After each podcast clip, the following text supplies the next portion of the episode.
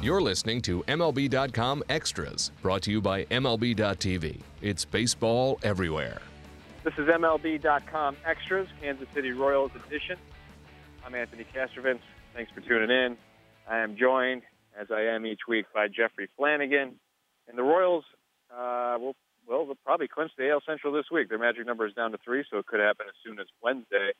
Uh, and they got to love that it'll likely happen at home. But but still, Jeffrey, uh, the story with this club right now is not so much the clinch, but just uh, the funk. Uh, and, and the question in baseball is, can the Royals shake the flu, as Ned Yost has called this uh, the, st- stretch where they dropped uh, 11 of 16. Uh, what, what do you make of it here in the last two weeks? How important is it to finish strong here? I think it, it's going to be important. Um, they, they're not playing their best ball right now. That's pretty obvious. Uh, and every, as you know, when teams go into slumps like this. It's usually not just one thing. It's kind of yeah. everybody contributes to it. And you know, one day the offense doesn't work, the next day the starting pitching's bad. They've had some uh, bullpen eruptions. Uh, just kind of and some bad defense too. And oh, let's throw in some poor base running yesterday. Um, hit three guys picked off yesterday on the bases. Yeah, uh, I think that was five for the weekend, and that's just ridiculous. They're one of the best base running teams in baseball. So, I think what that tells you is that there's a little bit of a concentration lapse going on, and um, Ned's not particularly worried about it. You know, they bashed the ball and had 19 hits yesterday on Sunday. Um, and he's just hoping, waiting for their bats to come around. That's a pretty good sign. So, uh, if they're, if they're hitting, I think Ned is pretty confident that he's got the, the, the pitching will, will work itself out and, and they'll be back to playing, uh, Royals baseball again. A little bit of trivia here, and it might prove trivial, but, uh, the Royals are 7 and 12 in September. Only three teams in the wild card era have won the World Series after a losing September, and the last was the 2006 Cardinals. So it's been a little while on that front. Certainly like to see the Royals uh, turn things around here in the last two weeks. Uh, As a matter of fact, I just wrote about that too. Uh, uh, this is my off-day story. Um, and last year the Royals kind of limped into the playoffs too. Um, they were actually 10 and 10, and the Giants of all teams, uh, I think they were like, uh, I have to go like look at like 7 and 12 going into the playoffs. So you know, it's not critical that you're just scorching uh, because you just get hot one time in the playoffs, and we saw it with the Royals last year, the wild card game. That could just flip the season. So uh, that's I think that's another reason that's not overly concerned. Yeah, the Royals weren't even hot in that game. They were hot uh, sitting on basically, and then from there just rode it from there. Um, how about the bullpen, Jeffrey? Obviously, that's a huge talking point right now. Greg Holland with his fifth blown save of the season Friday. His ERA in the second half is over five. Uh, Holland Davis and Herrera and even Ryan Madson, they were all down on Saturday. Sunday's win, as you mentioned, was a blowout.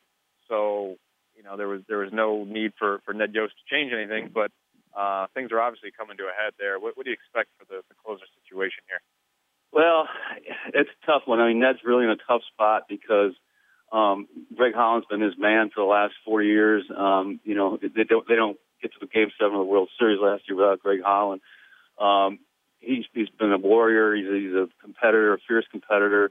Uh, but his stuff is not the same, um, and his command's not the same, which is even worse. Um, I think Ned can live with the fact that there's been you know noticeable velocity drop now yeah. to 1993, and you can still get guys out because that's you know basically 80% of baseball uh, pitchers throw in that in that range. You know you don't have to throw 99 to get people out, but you better spot your fastball pretty well, like Kris Medlen did yesterday, uh, for the most part, because Medlen doesn't throw very hard either. He's 90, 91, 92. So you can get, he's got a, and Holland's got a ferocious slider. So, but it doesn't do any good if you, if your fastball is just kind of lame and it's all over the place, and that that led to the blown save. So, anyway, I, I do think that he's going to probably shuffle it a little bit.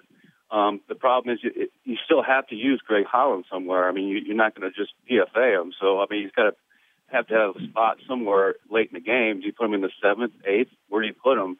Um, I think that's the thing that Ned and his staff right now are kind of mulling over uh, because it, it, in the ninth inning, it, it's got to be Wade Davis's job because he's one of the best relief pitchers in baseball, and um, you, at least if you blow something in the seventh and eighth inning, your offense has another chance to, to come back. But in the ninth, uh, you have no chance. So I think that's why ultimately he's going to make the switch. He didn't have to yesterday, like you mentioned. They they were all down yesterday anyway, and he got an off day on Monday. So maybe on Tuesday he makes that call. I think he might just flip it and go flip the HDH and go. I guess it would be HHD um, with Holland, Holland, Herrera, and Davis. So I think that's probably what he's going to do. But I tell you what, that's going to be a tough conversation to have with Greg Holland because he is a competitor and he still thinks he can get guys out in the ninth. So uh, it'll be very interesting to see how that all, all works out. Yeah, sometimes guys will will take the burden off the manager and just go to him and say, "Look, I know I'm not getting the job done, but but obviously these are competitive men and competitive business. Those conversations yeah. are not always so easy."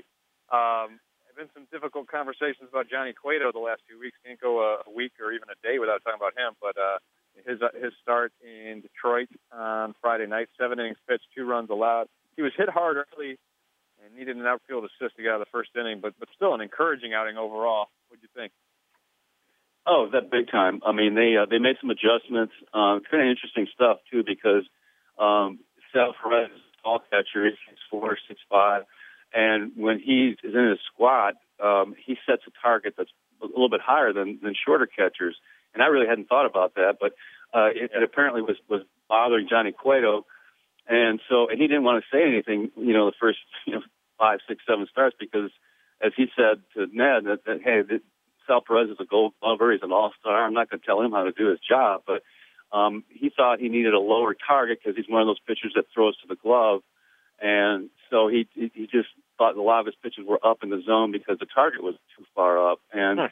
so they made a very subtle adjustment. We saw it all weekend. It was kind of interesting. I, we've never seen Sal do this, but he was doing it with the whole staff. As a matter of fact, he was down when nobody was on base. He was down on one knee, um, getting that target, you know, knee high or even lower.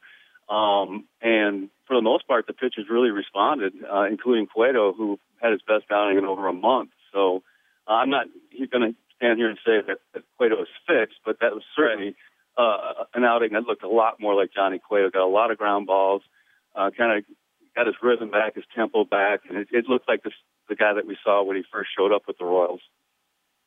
So I love stuff like that because you can analyze this game up and down, and you probably never land on something so fundamental, you know. Yeah. Um, and, and and they they did finally figure that out. So yeah, hopefully that uh, helps Johnny kick it into gear here uh, down the stretch. So they're definitely counting on him. And the rotation is is obviously interesting in general. How it'll line up. Uh, we know now uh, Kris Medlen supplants Danny Duffy. Uh, basically, uh, Jeremy Guthrie moves into the rotation, but it, it basically comes down to how Medlen has pitched and how Duffy has pitched. And uh, one guy is, is trended forward and one guy's kind of trended backwards. But uh, start with Medlen, just uh, four and one with a 3.93 ERA. From what you've seen, what are your expectations for him uh, as far as being in that postseason mix? I think he's just going to get better and better and better. I mean, he's a ball writer's dream to begin with because he's a good quote and he works quickly and throws strikes. And saw that again yesterday. He didn't have. He was kind of getting squeezed a little bit, but he was. He's always around the zone. Um, he's he doesn't you know freak out when when he has base runners on, and um, you know he's he's kind of a poor man's Ned calls him a poor man's Greg Maddux. He just he, he just gets gets gets hitters out or makes them get themselves out, you know, more accurately because he he's always right on the corners. Um, he, he we mentioned before he, he only throws 90 to 92, but he's got great a great breaking ball and a good changeup, and he knows how to he knows how to pitch, and it's kind of a joy to watch him uh, do his business. So it's he's going to be the number four guy in the playoffs for sure and I suspect he'll just keep getting better and better. Uh, as far as Danny goes, you know, it just they they gave him more than, than enough chances. He just could not keep hitters off or, or base runners off the bases because his command was so so bad, and he's going to probably be on the bright side. You add another power arm to that bullpen. Um, he'll be the second lefty behind Morales, and if he does well here in the last two weeks, he still could be a factor in the playoffs um, as, as another sixth inning guy or something like that. So um, Ned is looking on the bright side like that. You know, you lose Danny Duffy in rotation, but you only need four the playoffs. So here comes Danny out of the pen and throwing 95, 96. So uh, it's kind of a win-win for Ned. Uh, one last thing, Jeffrey Kendrys Morales had the three home run day Sunday, set a Royals record with 15 total bases in that game you know, everybody talks about A Rod and Prince Fielder for comeback player of the year, but Morales is definitely uh, right up there in the conversation. 21 home runs this year after eight all of last year. What do you think about that? I I definitely would. You'd be you'd be the guy to vote for. I mean, that's just a monster year. When you're hitting 21 homers and driving 105 playing half your your games at Kauffman Stadium. Um, I mean, if he was playing in Baltimore, he'd probably have 40 homers. Um, it's just it's been a, a delight to be around. He's a good clubhouse guy. Um, after last year, I mean, this definitely qualified as a, as a comeback player of the year, I think. And he actually can throw Ryan Madson in that group too. I mean, that's the guy who had been yeah. big league since 2012, yeah. And he's got 62 appearances. Got a 2.35 ERA. Um, and we forgot to mention him too, as we were talking about the bullpen, um, how he will be a factor in the playoffs too, as a sixth, seventh, or eighth inning guy. So Ned's got plenty of options down there. But yeah, Kendrys had had, the, had a career day yesterday. It was kind of fun to watch, especially the triple.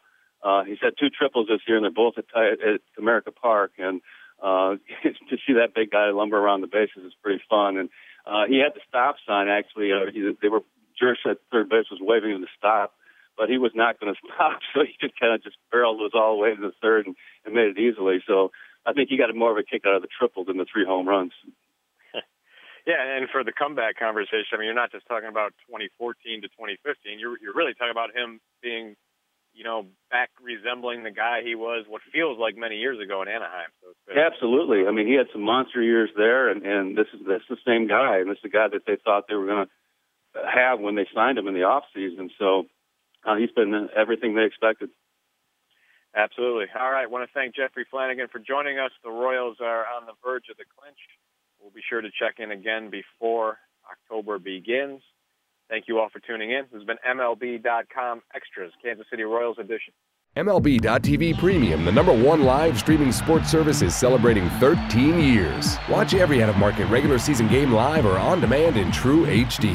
Real time highlights, live look ins, pitch tracking widget, and more. MLB.tv Premium includes a free At Bat 15 subscription. Watch live baseball on over 400 mobile and connected devices. Watch at home, in the office, or on the go every night on every device.